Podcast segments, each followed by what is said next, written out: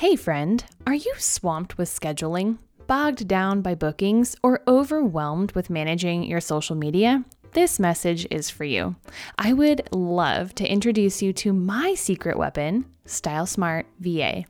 This is a company of virtual assistants literally designed by hairstylists for hairstylists. I found them through an interview right here on the podcast, and then shortly after, found myself booking a discovery call because I was drowning in administrative tasks and needed help. It's been a few months now, and I can't tell you how much my VA has changed my life. No joke, friends. I am such a believer in StyleSmart VA that I decided to bring them in as an episode sponsor here on the show. Listen, as creatives, our focus should be on the clients and our craft. And now that I have my virtual assistant, I can devote more of my time to exactly that. The beauty of hiring a VA through StyleSmart is that they come to you already trained and able to seamlessly step into your business. From managing appointments and client communications to handling your social media presence, StyleSmart virtual assistants free you up to concentrate on your clients. And that's a change your clients will notice and appreciate. I mean, can we say elevating your perceived value? So, when you're ready to level up in your business and take some weight off your shoulders, head on over to stylesmartva.com and book a free discovery call today. You'll also find the link in the show notes of this podcast episode. Style Smart VA, empowering beauty professionals to focus on what they do best. Well, hey there, friend, and welcome back for another episode of the Your Hair Mentor podcast, where I am your host and your hair mentor, Crystal Green, and I'm so happy to be here today. I've got an awesome interview here for you with Kelly Cahen. I always have a hard time saying her last name. I want to say like Cahin or Cahin, but it's Cahen, uh, better known as Scissors Make Cents. And y'all, I just got done reading her book, which at the time of this uh, interview recording, I had not read it yet. And literally, like the minute we hung up, I got on Amazon, bought the book, got it delivered, gobbled it up, and it's so good. I mean, just listen to the tagline for this book. So the title is Scissors Make Cents, and it's Business Ethics and Empowerment Essentials for Running a Hair Salon That Thrives. And y'all, I have to tell you, it's exactly that. It covers kind of all the basics that you need to know as like a salon owner and a team leader on how to have like smart money making decisions and budgeting and managing people. And it's a really great place to start. And I think I got it for like $9.99 on Amazon. So, uh, highly recommend going and purchasing her book. I will have a link to the book on Amazon. Now, I am not affiliating, I am not getting any sort of sponsorship or kickbacks for this. I'm just letting you know I enjoy it and I think you should take a look as well. And then also, you're supporting an awesome hairstylist who is doing great things in the industry, really.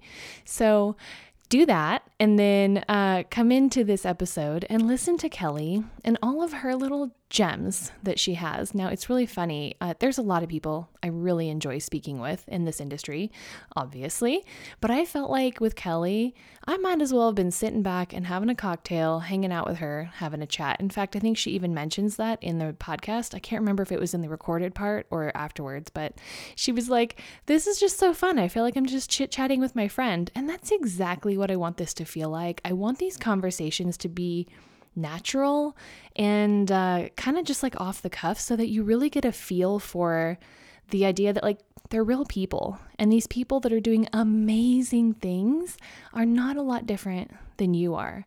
And you can do amazing things too. And so anyway before i can go on this huge tangent um, i'm just going to go ahead and introduce you to my friend kelly better known as scissors make cents. Enjoy friend Perfect. Sweet. Well, let's yeah. just go ahead and jump on in here then. And okay. um, why don't you give us a quick overview of who you are and what you're doing? Yeah. So my name is Kelly Cahen. I live in Richmond, Virginia, and I own a salon of 14 years. I have two locations. It's a seven figure business. Um, but I did turn that into a coaching and consulting business. So I work with salon owners who are looking to systemize uh, hone in their leadership, and strengthen their financials. Ooh, I love that. That's a good elevator pitch right there. Bam. You know, that takes some work to kind of to kind of get that dialed in. I found the more, you know, entrepreneurs that I talk to, um, you can tell those of us that have kind of worked on that like one sentence, just get it out there. That was great. Yeah. Thank you. I think when you've said it a hundred times, you really like dial it in, you know? yeah, you start to find the right words that like really resonate with you. Yeah. yeah. yeah. Okay. So you've got two salons. Are you working behind the chair still? I work about five or six hours a week, and it's mostly the people that I would, you know, bring home and bend over a kitchen sink. you know, it's just those, they've become friends. It's more like I can't let them go than it is they can't let me go. Um, but it also is nice to keep my hand in the salon. So I always go in on a Monday. I start the week off. I get everyone up and running. Um, Tuesday, Wednesday, Thursday, I'm at home doing either admin or coaching. And Fridays, I typically go back in and train apprentices. Mm, what a fun business model. Yeah. Yeah, no, that's awesome. Okay, so um, at what point can you let me know when did like the coaching thing come up? Because it's like it, it's normal these days for us to think about being a coach, but you've been doing it for a while. So, like, at what point were you like, I should do this differently? Yeah. When I first opened the salon, it really just was kind of feeling like the next step in my career. And a few years in, I started feeling like it was the first time I never saw what a next step was. So I went to um, New York and I took a class with my mentor, who's Nick Arrojo. And it was at that class that he announced a contest. And I decided to come home and enter it. And it was a year long process, nationwide, 500 people. And a year later, I was in New York being declared the winner. And that is where everything really changed. I had companies reach out to me because of it. It was like a 15 minutes of fame. Um, and I started teaching color for different color companies. Um, but it was in those classes when I would teach curriculum that at the very end of it, people would start asking me questions about how I ran my business or how I handled certain client situations. And so I found myself naturally coaching on business. And I would always leave those classes feeling, you know, somewhat uninspired. Like I never went into a salon where I left feeling inspired. And I thought, wow, there's a lot of people who need this information. And I was lucky enough to learn a lot of it from Nick and his mentors. So my first step was I'm going to write a book. So I wrote the book. And um, from there, you know, it's pretty generalized because it's hard to speak on people's specific businesses when you're trying to talk to a lot of people. So it was pretty generalized. And from there, people would reach out one on one and have even deeper questions that were personalized to their business. So I started working with people one on one and then had a lot of people. So I turned it into group programs and here I am. So I never really, I love my story. It's never anything that I kind of had a goal that I was trying to achieve. It's almost like the goals have always come to me and I've just accepted the call. And I feel like when we do that, it's like just kind of following what feels natural, you know? Mm-hmm. Yeah. Awesome. So tell me about the book a little bit. Mm-hmm. Yeah, so it's a book. It's really, you know, when I wrote it, I wanted it to be entertaining at the same time as educational. So it's just filled with my stories of what the early days looked like and how I overcame. And then it includes really kind of my 12 step process on how I run a business. And so I say it's really just like a business in a box with my coaching, where it's, you know, I go over the importance of systems, I go over how to have anxiety free leadership. Um, and then, of course, the financial piece of it, which is the golden nugget in my program. I didn't realize that I was going to end up being more of a money coach, but it seems like that's what's really evolved because that's where everybody's major concerns are is money coming in, but not knowing where it's going out. Mm, yeah. I mean, that's like a life lesson for everyone, not just hairstylists, right? Yeah. Yeah. What's the name of the book? So it's Scissors Make Cents. Okay, awesome. Yeah. I'm gonna have to write that down and um, read it myself. Oh, uh, yeah. Truth be told, I'm like I didn't even know that you had a book before we started talking today, so I'm gonna look into it. Um, do you know? Do you have a Kindle version, or is it just paperback, or what's that look like? All of the above. So you can buy every version, and it's pretty much anywhere you can get a book. It's on Amazon. You can go to Target, Barnes and Noble. Um, it was published, so it's listed on any site that you can find a book. Awesome. Do you have an audio book available? Not yet. My publisher is like, you need to do that. And I definitely do need to, but it's a world I've never even dabbled in. So I need to just, you know, it's one of those things on the to do list that keeps sitting there. yeah, I know. It's funny. I never was really into audiobooks prior. Like I'm a, I'm a paper book person mm-hmm. usually because I like to read sitting in bed with like an actual book, but all of a sudden, I don't know if it's because I got so comfortable with podcast stuff that audiobooks are really great too. And so I find myself I'm like at a crossroads of where I want to read a book. And I'm like, "Wait, do I buy the actual book or do I buy the audio book?" Yeah. Like, oh, yeah. I think I like the audio. If it's written by the author, I like the audiobook. Mm-hmm. Yeah. Mm-hmm. I like I like paper just because I like to mark it up. So I think it depends on what I'm reading. But if I'm reading something that's kind of self help, self development, or business, I tend to like, you know, making my own notes in there and kind of flagging pages and things like that. But I do love audio too. I love podcasts. I didn't even realize until I got into them how much I love doing listening to podcasts. Um, but what typically happens to me is I listen and then my brain starts going off with a million directions of ideas. And then I forget what I was even listening to. So sometimes I have to listen to them two or three times to make sure I get the full value. oh my God. I literally do the exact same thing. I'm like pausing all the time, unless I'm listening when I'm in the shower. I'll do that a lot of the time where I like bring my phone in and I'll listen in the shower. Obviously, I can't write anything down in there. But if I'm not and I'm somewhere else, I'll pause and like write down my thoughts because I do the same thing. I'm like, oh, I can turn that into this idea or this. And I have to go back and listen again. yeah. the notepad on my phone really looks like a beautiful mind. If anyone was ever to go in there, they would be like, wow. same, same. I actually would love to find an app that could do like I have a, a, paper in front of me right now that's like my idea paper that I just like scribble things down as they come to my mind of all different things, right? Um, I want that on my phone that could just yeah. be like a like kind of creative like whiteboard situation. Yeah. Maybe it exists. If anyone's listening and that exists, please tell me. there is a really incredible device called a Remarkable. I don't know if you're familiar with no. that. It's it's basically like a digital notebook. So and it feels like writing on paper. It is one of my most favorite things what? to keep remarkable. You'll have to write that down. Yeah, I'm and literally can... writing it down on my paper. if they're listening, I want an affiliate link. I know, right? No, I've never heard of this. So it's like um that's all it is is like a note-taking little pad thing. Yes, and it's mm. amazing. And you can even upload things into PDFs and like yeah, it's it's incredible. You will love it. Oh, thank you for that. That's a great little tip. Oh my gosh. Um, okay, so for anyone that's listening that doesn't know, your book was called Scissors Make Cents, and you are better known everywhere as Scissors Make Cents, right? Your social media and then like your coaching platform, everything is that name, right? That's correct. Um, I have seen your name in so many circles lately. Really? Yes. Um, I just, I feel like there were all these people that I've talked to just, you know, individually that somehow have mentioned you. And then I've seen your name pop up in like, cohorts that you've been a part of and like events that you've done. Um, can you tell me, out of all those fun things that you've done, has there been something recently that was like truly remarkable and like really fun to do?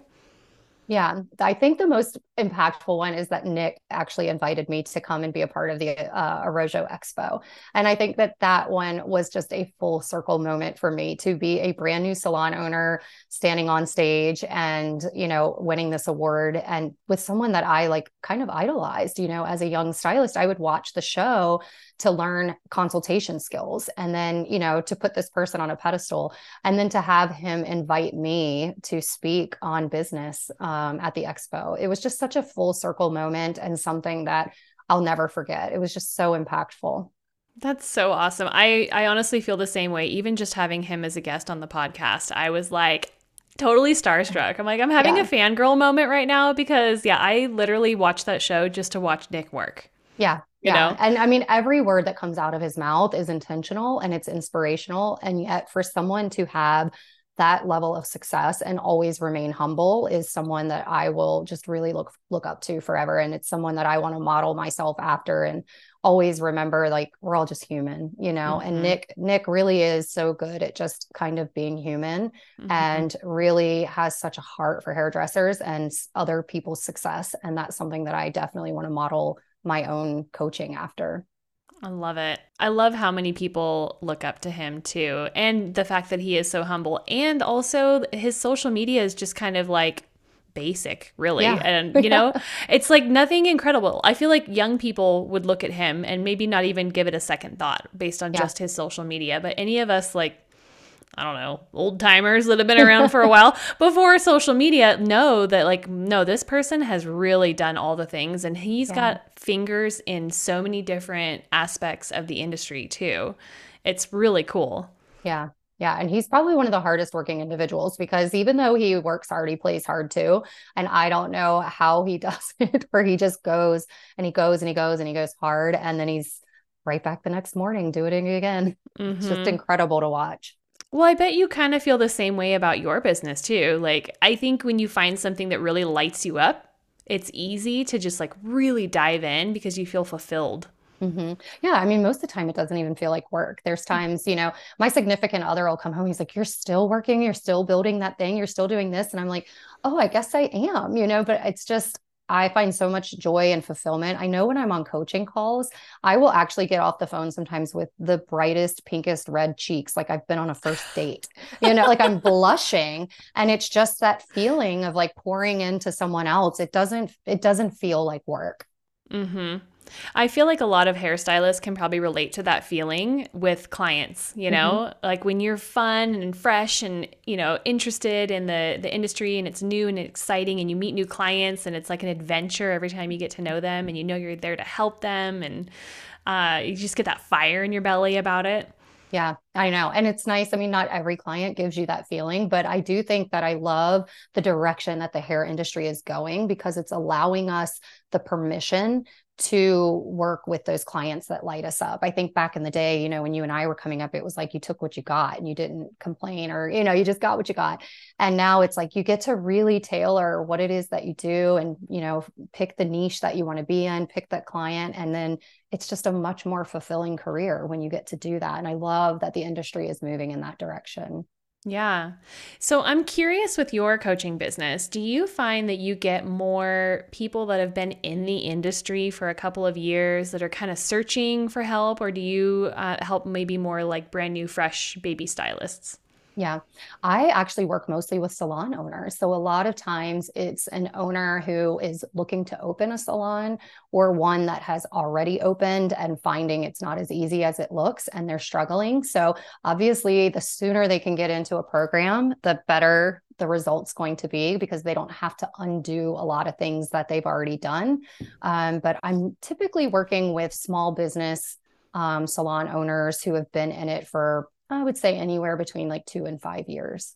Okay. Yeah. And then they're looking to just grow and expand. Mm-hmm. Or undo a lot of things. Like a lot of times they just open, they don't open with a plan. And I was um, just talking about this earlier today, where it's like, I think a lot of times we put so much time and money and energy and effort into the actual decor of it. So the the logo and the decor and this because we want it to look pretty. And i do agree that's the first impression when someone walks in but they completely neglect the side of branding where it's building the perception that you want the client to have when they leave. What is it that they're going to say about you if they're referring you to a friend? And a lot of times they haven't done that work and figuring out like these are my core brand values and realizing then that every decision should come back to that and reflect that um, and they don't really they don't they don't take the time to do that. So there's no policies in place. There's no non-negotiables. There's not a system for after you hire people, how are you going to lead them and manage them, you know? And then of course the whole financial piece. And so those are the areas that I really like to basically help work with them. I always say I'm like that person that comes into your pantry and pulls out all the expired goods, you know, and then puts in beautiful baskets with labels and fresh new goodies in it and that way it's systemized and that's really what my role is when I come into a salon. I love that analogy. And man, those are my favorite kind of shows to watch too. is like, yeah, where you just like swipe out everything and make it pretty. I love it. Yeah. Yeah. And a lot of times I find that people's systems only exist in their heads, right? Mm. It's like, how are your team to ever know um, what that you expect if they don't have a way to go back like your playbook you know? So it's having a binder with all of the the rules of the game inside of it so that they're able to empower themselves whether you're there or not and you can create that brand consistency. So i think that's the biggest piece too is that they think they have systems and they think they have policies but they only exist in their head and that gives a lot of room for discrepancies too. It's like it's a, it's way too easy to have it be different depending on which day you say it yeah, and I think it's so easy to skim over that stuff in this industry where we're just creative and fun and like it's very um what's the word? We're like instant gratification. You know what I mean? It's like you come in, you do your job, and it's done, and then yeah. that's end of story. But that's not the case for it to run smoothly and grow and prosper. Yeah, it's way it's way bigger than just a beautiful space, which I do think is very important. I don't want to take from that. It does set the tone, but um, honestly, I would say if someone were asking me like day one how to start the salon, I would say go to IKEA, make it as cute as you can and really put your efforts into the actual business behind it. And then from there you can you know make money and improve one thing a month. I always say i love the one item a month challenge where every month i like to improve something in my business. And i've gone from being ikea to almost all restoration hardware but it wasn't overnight. It's been 14 years. And so i'm like just get started. Put all this work here. Just get started. And then you can improve everything as the business grows and improves but you don't have to put all that time money money and energy into that in the very beginning. Mm-hmm. What are some examples of some like small incremental changes that you've helped people make? Yeah. Um, you know, well, finances are the biggest ones for sure. So the first is even just understanding why they should charge what they charge. A lot of times I find that um, you know, they're taking the information from the place that they worked before, and that just doesn't work. So the first is really diving in and saying, This is your business. This is what your business needs are. Now that we know what you need for your business, let's make sure the pricing supports that. And then, of course, budgeting. But those are some of the big ones. And then the others are, you know, I always say you're either like a pleasing Patty or a bitching Betty with your leadership. So, you know, we really want to take both of those out of it because they're either being walked all over by their team or they're hated by their team. And so it's really figuring out how can we put systems, policies, and non-negotiables in place from the very beginning, um, which is why the sooner they start with you, the better and then create that so that you've got a monthly conversation with your team that is meant for that purpose. And it takes the anxiety out because nobody wants to work for an owner where you don't know who you're going to get each day. You know every day you come in and it's a different person. And having that system in place allows you to come in and be even and always have a plan in place to sit down with your team and have those conversations. Yeah for sure. Do you find that you get more salon owners that are like um, running commission salons or booth rentals or employees? Yeah, I get a fair amount of both. Um, I get a lot of requests from people who are either um, independent or rentals, and I can help them with the exception of the fact that only in that one small portion I teach a commission structure. Um, so, but I market myself to commission salon owners. Gotcha. Yeah. yeah. I feel like I've only worked in salons where there was an owner that, um, so we were booth rental or independent contractors in there, and there was still a need for leadership, you mm-hmm. know, especially if there's retail in there too. And it was all just like nimbly bimbly all the time. And finally, I had one of my salon owners just candidly tell me, she's like, this salon does not make money. Like mm-hmm. she's like, I make money behind the chair, and you know, you guys pay rent that covers the bills, and that's it. And yeah. other than that, we break even. And I was like, oh gosh, I'm like, is that common? She's like, yeah. I, in, in her circle, super common. Yeah, I find that a lot too. I mean, I can definitely show examples of how, like, in a commission situation versus a rental, that the actual owner might make more money. Um, and I'm seeing a lot of rental salons now going hybrid, where they're noticing that there is these advantages to having commission. Um, outside of the financial too, it's that some stylists want to be supported as a commission stylist. I call it. I'm, I want to like recoin the phrase commission and to have it be like a done for you service. So I think we think mm. of it as commission, but really it's a done for you. So so if you're looking at the split of income, you're either as an independent going to take the other half and divvy it up yourself and pay for all of these different people. You're going to pay for your rent, your bills, or you can just give it to one person and have them do it be a done for you service. Either way you're really paying for it. Um, but i'm finding that a lot of rental salons um, are going into that hybrid model because they're realizing a it gives them more of an offering for different types of employment and b there is a little bit higher of a profit margin um, when you're working on a commission structure. Absolutely. Um, so when i interviewed nick we were mm-hmm. talking about salons in new york city. And you know he was just stating that the salons are kind of dying, mm-hmm. right? Like, and maybe he's mentioning it was like the booth rental salons of the past.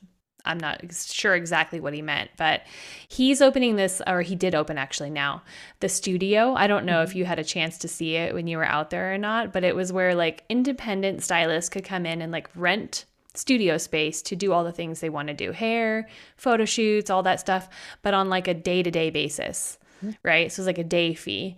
Um, and I'm really curious if you agree with him that are like are salons in general in a decline, or have we seen them like maybe swinging back to more of a commission standpoint? I'm kind of curious just where your thoughts are on that. Yeah, he and I have spoken about that too. And, you know, I think New York is just its own breed, right? So he's yeah. always seeing things from a different place than than the rest of us are. But I think there's room for all of it. I think that it's definitely shifting and pivoting. And I think that commission salons have really had to pivot to operating more with the freedoms of the independent salons. But I mean, just as I was saying, it's a done for you service. I think that there are people out there that don't want to be business owners. And I think we're starting to see that now where there was such a big push into independent and rental and suites. And, you know, I've hired quite a few who have said, oh, not for me. And they're coming back because some people want the done for you service. It's just important that we're doing it differently, that we're not doing the same kind of toxic culture and guidelines that we used to, that as owners, we're understanding that you know we once wanted freedom which is why we've walked the path of entrepreneurship. So we have to make sure that we're looking at it as when i was an employee what did i want? And making sure that we're not always just making it about what's best for business but we're making it about what's best for people. It's a people industry. Um, and i think as long as we're remembering that then we will always have room and a place for people who want to come in do hair and go home. The really really creative types don't want to run businesses Right. They're usually the ones that kind of get burnt out and sick of it after a while and think maybe this isn't for me. Yeah. Well, a lot of them leave the industry because they go through that path of commission, rental, they don't like either. And so then, like you said, they're they're either switching careers or they're just staying home um, mm-hmm. to raise families. But a lot of people have left the industry for that reason. Whereas, you know, I have a salon, I've got um, I just lost two. They moved away. So I have 11 stylists now. And um, some of them have been with me for 10 years and they're happy. One of them even left to go open a salon, tried it for a few months and was like, man, that's harder than I realized. I don't like it. And he came back to work for me. Um, so I think that, you know, there are people out there who really just want to come in, be taken care of and supported, do hair, not have to think about anything else and go back home. Yeah, and I almost wonder if there needs to be like a little bit of a um a mindset piece in there for those hairstylists that that would appeal to because it has been drilled in us at, I mean from forever that like you're successful once you're on your own. Once mm you're independent, that's when you make your real money. Once you own a salon, that's when you really have made it.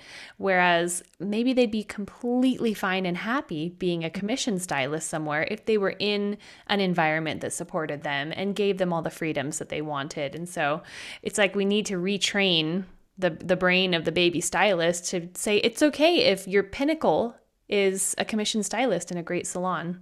Yeah, I have stylists on my team who make make way more money than some of the salon owners in my program you know? So i think that's just a huge misconception. It's not necessarily about making more money. And i think if that's kind of the goal going into it like can you make money owning a business? Absolutely. Are you going to work harder? Maybe.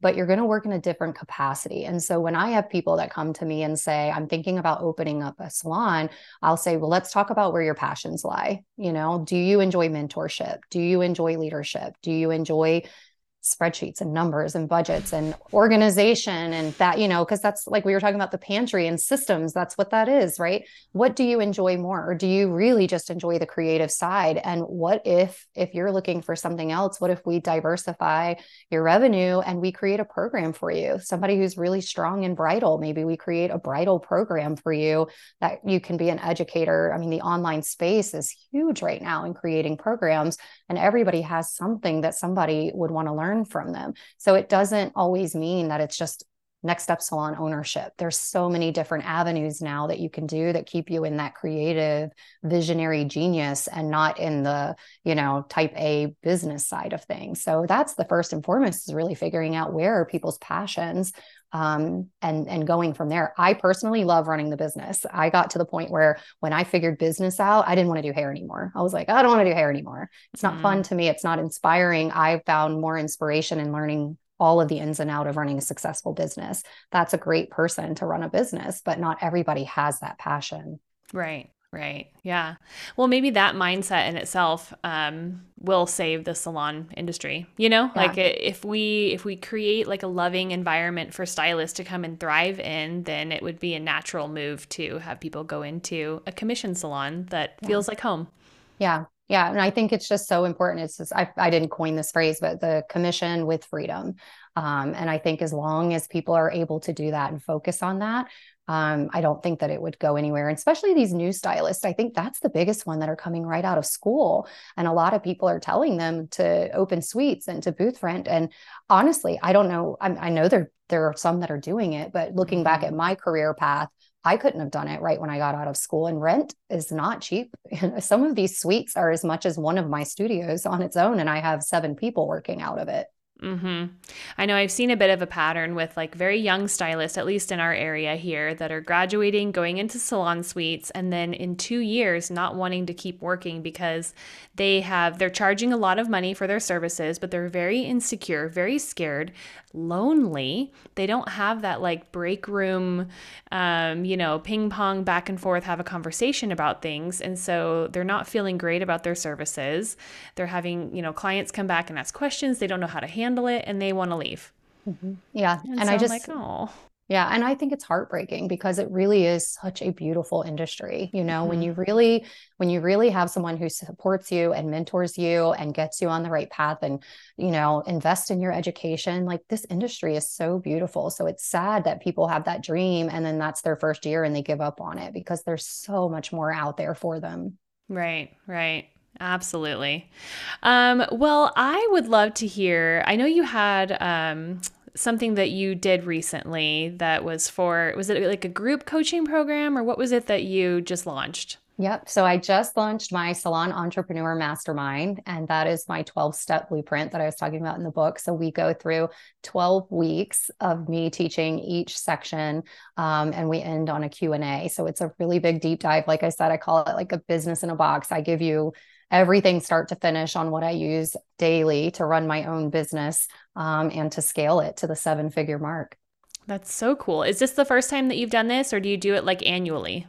So, funny enough, this is the very first time I ever, like the very first way I ever taught it. So, when I first did my group program, it was 12 weeks live. Then I invested in business coaches who had said, this needs to be a year long program and it needs to have a high, you know, high um, investment and all of these things. And i you know i'm new to the online space. I'm like okay. And i did it and i was successful with it but it taught me a lot of lessons. Number one is i found that people weren't always watching the videos. So they would show up to the q and a's and weren't getting the value. And integrity is really important to me. And even if they weren't showing up i never want anyone leaving my program feeling like they didn't get what i promised um, so that was number one. Then, usually at about six or seven months of working together in implementation, I would find that um, we would start getting in our check-in calls and there were no questions because they were like i'm good. Like we had got them on a straight and narrow path. And so then i was like okay it's too long um, the investment was high and i'm working with struggling business owners. So really i've brought it back to where i started which is another 12 weeks. So this is my first time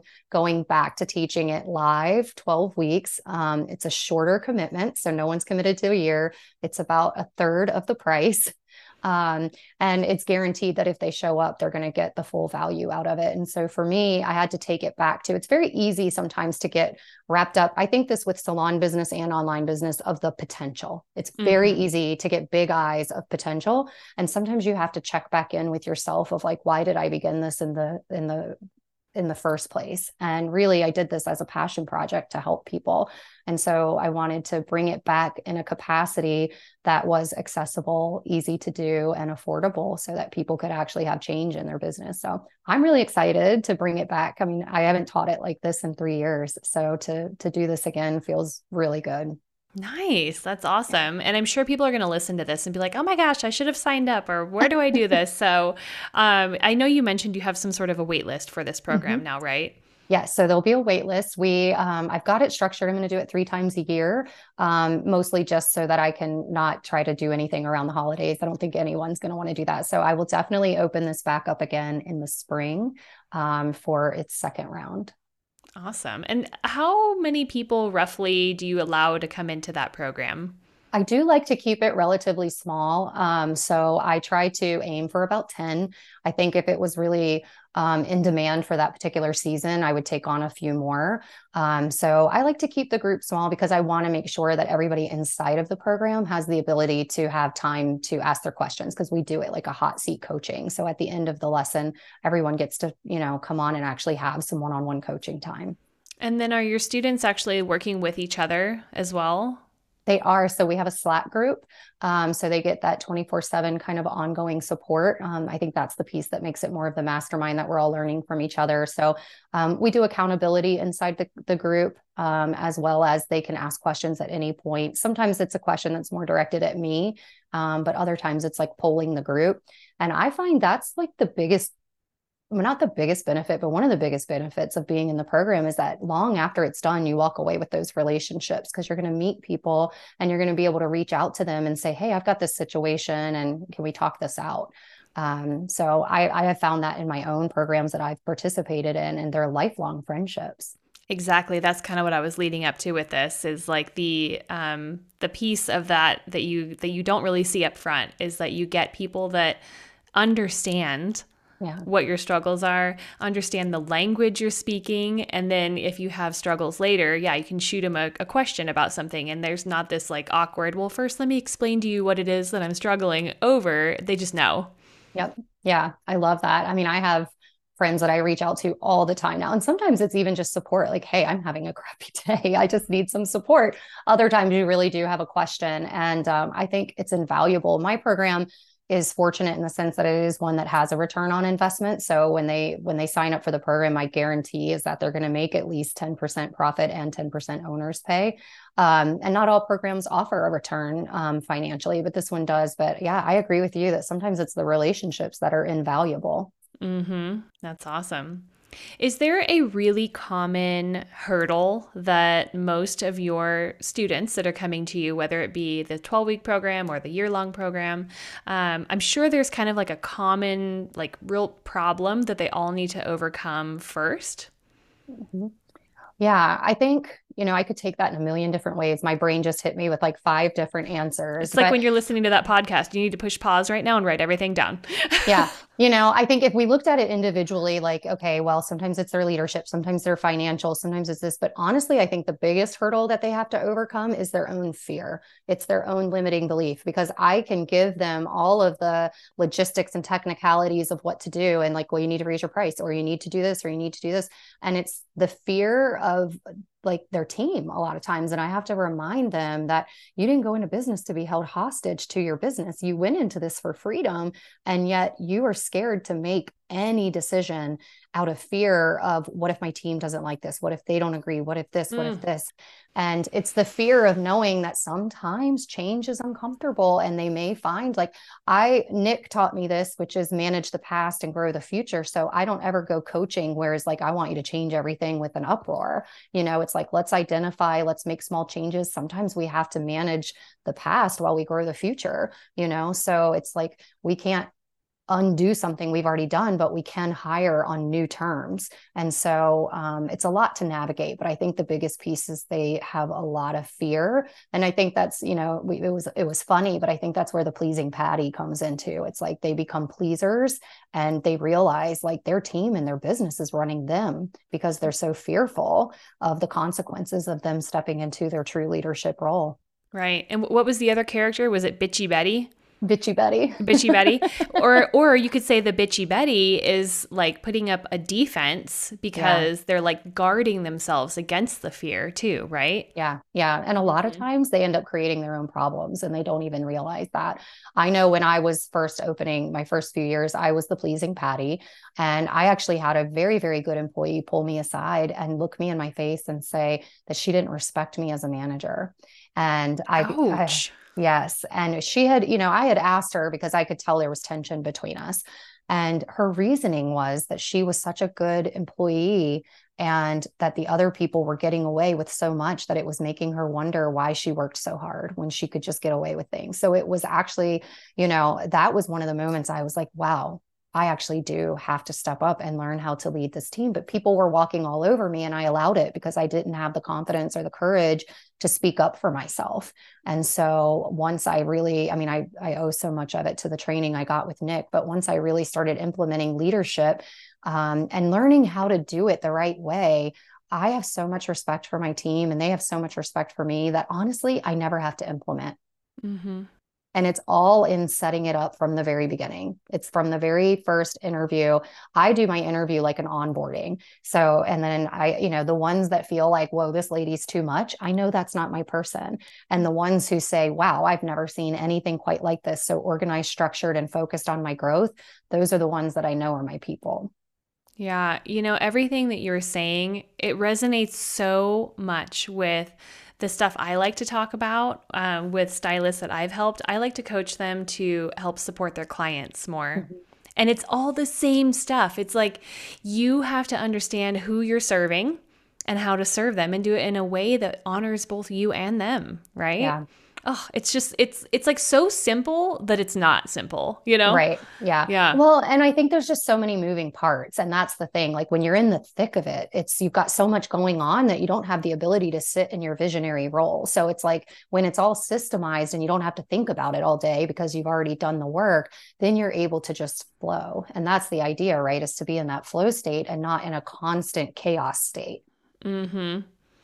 So paint me a picture of um, like at the end of your client journey for your your stylist your salon owners that take your program uh, when they've reached the like proverbial finish line mm-hmm. what does that look like for them who have they transformed into yeah. I mean, honestly, it's so beautiful to watch the confidence. It's just they've stepped into their full leadership role. They feel confident.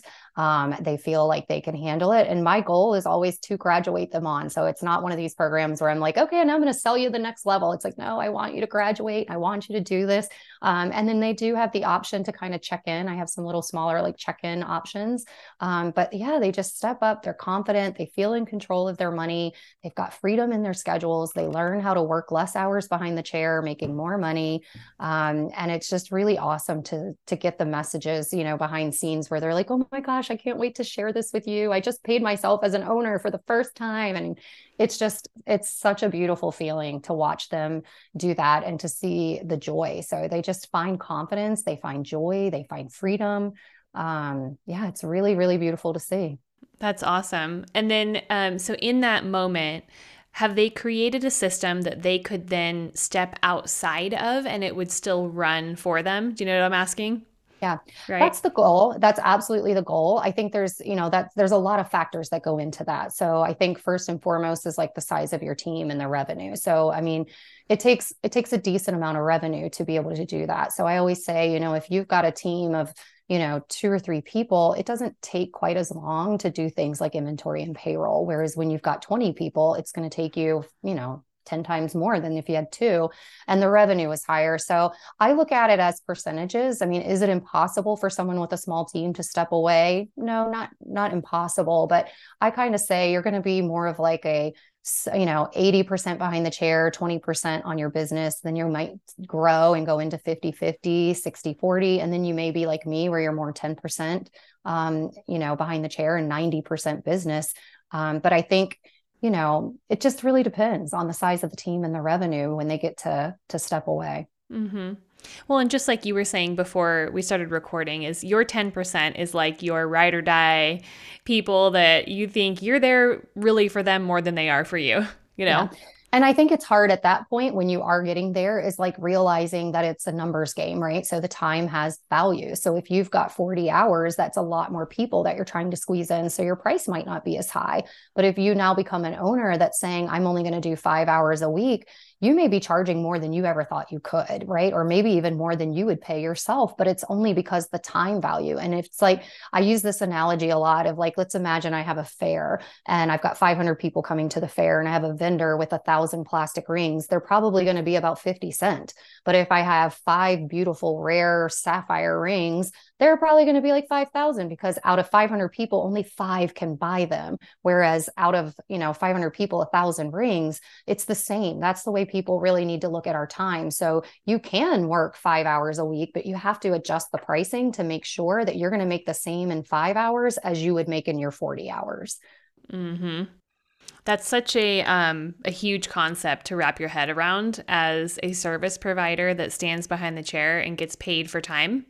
Yeah, you know what I mean? Yeah. Yes. And I say that all the time. Like when you own your business, you know, you have two roles you're a stylist and an owner, and your income needs to provide for both. So even though your income producing hours, maybe five, 10 hours, 20 hours a week, they should cover your 40 hour work week. Mm-hmm yeah. Yeah. That's hard for people to grasp. And, you know, and then working with me, my goal would also be that you're getting a dividend on the profit. So, you know, if you've got revenue, you're also getting 10% of whatever the salon generated mm-hmm. um, mm-hmm. on top of that as pay for being the owner of your company. Yeah. Wow. I feel like this this concept and this idea is so huge and so foreign for mm-hmm. our industry, right? I mean, it's a shame that we don't learn anything about this early on. I understand why, um, kind of, but yeah. um, man, I'm I'm glad that people are doing it now, though. Yeah, me too. Yeah, I mean, I would love to see basic business kind of understanding in schools, but at the same time, I also love that they don't, so they can come to me. yeah, so, absolutely. Uh, you know, it's beautiful, and I'm just so glad that there's people out there who really just get lit up by it and are putting information like this out there for people. Hmm. So, do you have anything fun um, coming up in the next? I, I'd say like between now and the end of the year, like events that you're helping put together? Or I feel like there's something in there. Yeah, I've got a couple of really fun things coming up. So um, in September, I'm heading to um, San Diego. The salon, my salon's actually being given an award by Vagaro Iconic. So that's really exciting. Um, and then I'm presenting in Orem, Utah with the Platinum Giraffe. She's doing her balanced Stylist Society retreat. And to say that I am excited and honored to be included in this is an understatement. Like, I don't even know how I am going to be on a stage with these people. Um, tickets for that are still available. So I would definitely check that out. It's incredible. Um, and then lastly, I'm going on a marketing and branding retreat to Italy with Jody Brown. I don't know if you're familiar with her, yeah. but she my content strategist. I'm obsessed with her. Um, and so I'm going on her marketing and branding retreat at the end of October. And so it's going to be a fun fall. I'm really excited. God, that sounds amazing. Yeah. Wow. She's got a she's got another one that's happening in Spain next year and I'm going to see I'm I would love to go. So How many people are going on the retreat with you? You know, I'm not exactly sure the numbers. I know she's also keeping that small because we're doing like an entire branding package and photo sessions and everything. Um, I want to say she takes six. Okay. I could be wrong on that. That's like super small. Yeah. Yeah. That's so cool. And do you know do you know how many people are going to the one in um Orem, Utah with the platinum giraffe? I know that she was looking to be at the 100 mark and I know she was very close to that goal. So yeah. somewhere in the 100 mark is what she was aiming for. And it's like it's three days, is that right? It is. Yeah, yeah, that's cool. I would love to be able to go to that. Oh my gosh. Yeah. I would love to meet you. I know. I feel like I looked at the dates and I was like, oh, I might have something going on there. I have to look again, but um, it sounds yeah. super rad.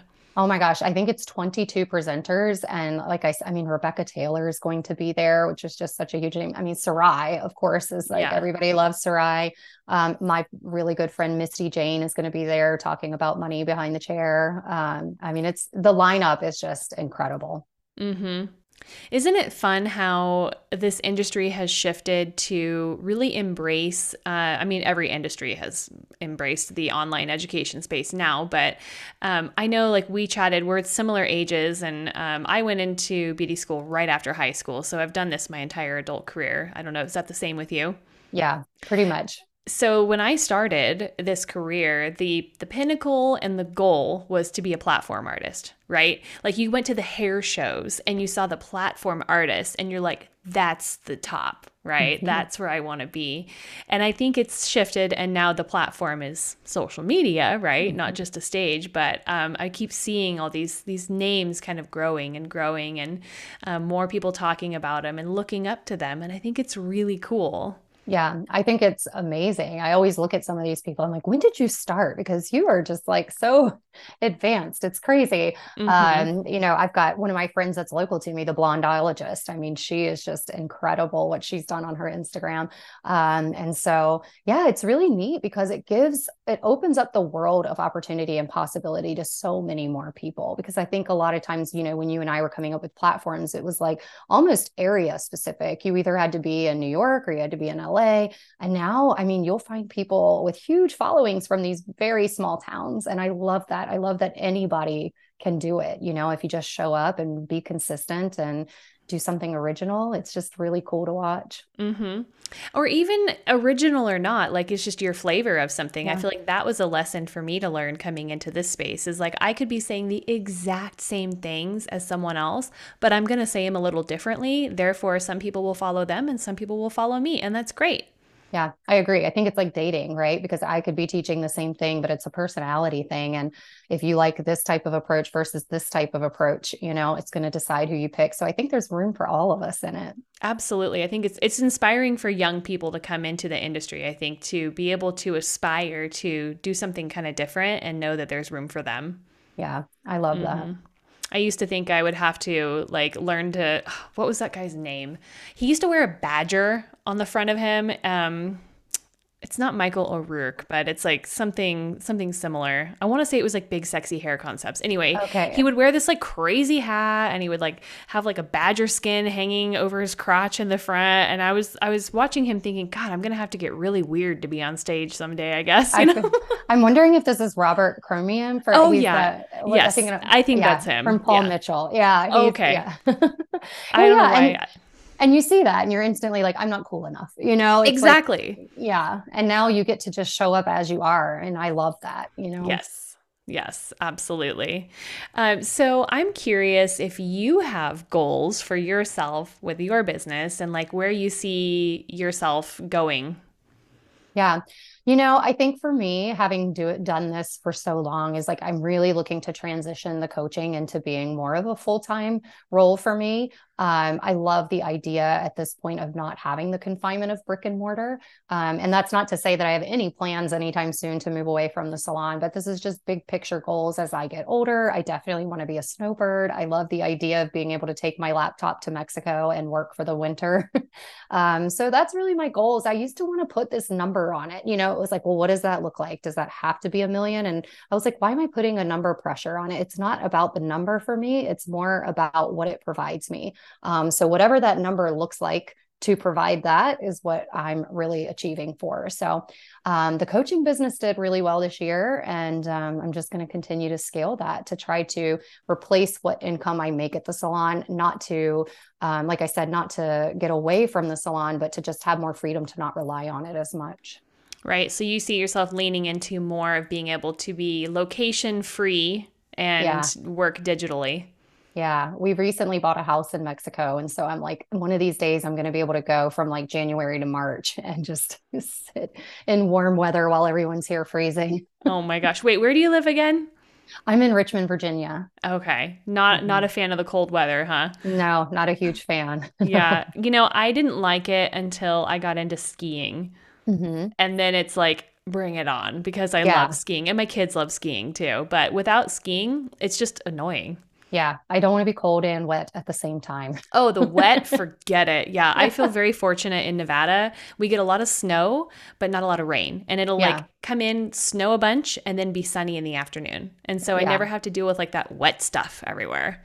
That's what we get. We get the wet slush. Yeah. And then it's gross. It like mixes with all the oil on the road and it's just ugly and it's not white and cute anymore. yeah. And like nothing in your house feels clean. Everything yeah. is kind of just like bleh. Yeah. Yeah and then it freezes so it turns to like sheets of ice oh my you know? gosh.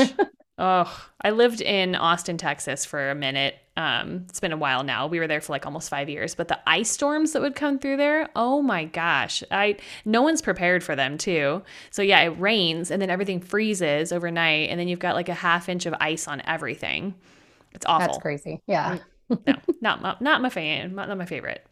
Um, awesome. Well, uh, I'm really excited with what you've got going on, and um, I'm just happy that you're here and that you're doing this. I feel like it's different and unique and fun and but you're very laid back and like easy to talk to um you know you, you seem normal oh. like in a good way you know what i mean um i mean even like sarai is like this kind of very large personality and I'm like, of course she's a freaking superstar. She's just like, you know, I'm not cool enough to hang out with yeah. her, right? I mean, you know what I mean? Like she's so sweet, obviously she'd hang out with anyone, but like you just are so natural and easygoing and approachable and I just love that you're being a good leader for everybody. So, thank you for being you. you. That means a lot to me because, you know, we never see ourselves the way others do, but the way you just described me is like what I would hope someone would take from me is so thank you. That really, that means a lot. I've really enjoyed this conversation. I feel like I'm like, wait, did we just record a podcast? Cause I yeah. thought I was just like chatting with a girlfriend.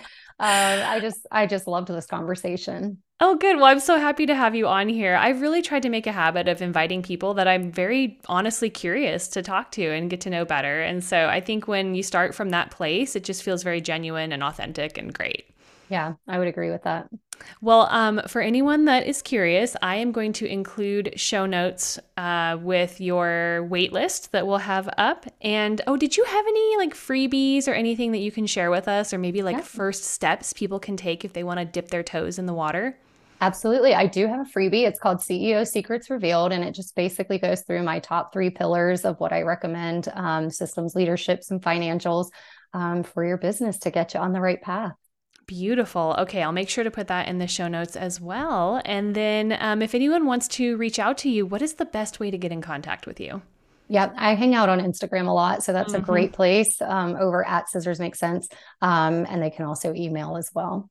Beautiful. Well, thank you so much. It's been an absolute pleasure. And uh, I'm sure we'll be in touch on Instagram. Yes, thank you. Okay, thanks. Bye bye. Isn't Kelly so great? Um, I told you, told you, friend. And since we had this conversation, she went to the uh, retreat that Sarai put on in Orem, Utah. And oh, I'm so bummed that I did not make that work for my schedule because, friends, that looked like a really amazing trip. And Kelly had a great time speaking on stage and inspiring people. And um, anyway, I just, I love hearing all of these great success stories and different ways that people are finding to um, find their niche in the market, you know, whether it's just standing behind your chair or creating online education or traveling and speaking or coming up with some new technology or brush. Like, there are just so many ways in our industry that you can kind of make your name you know?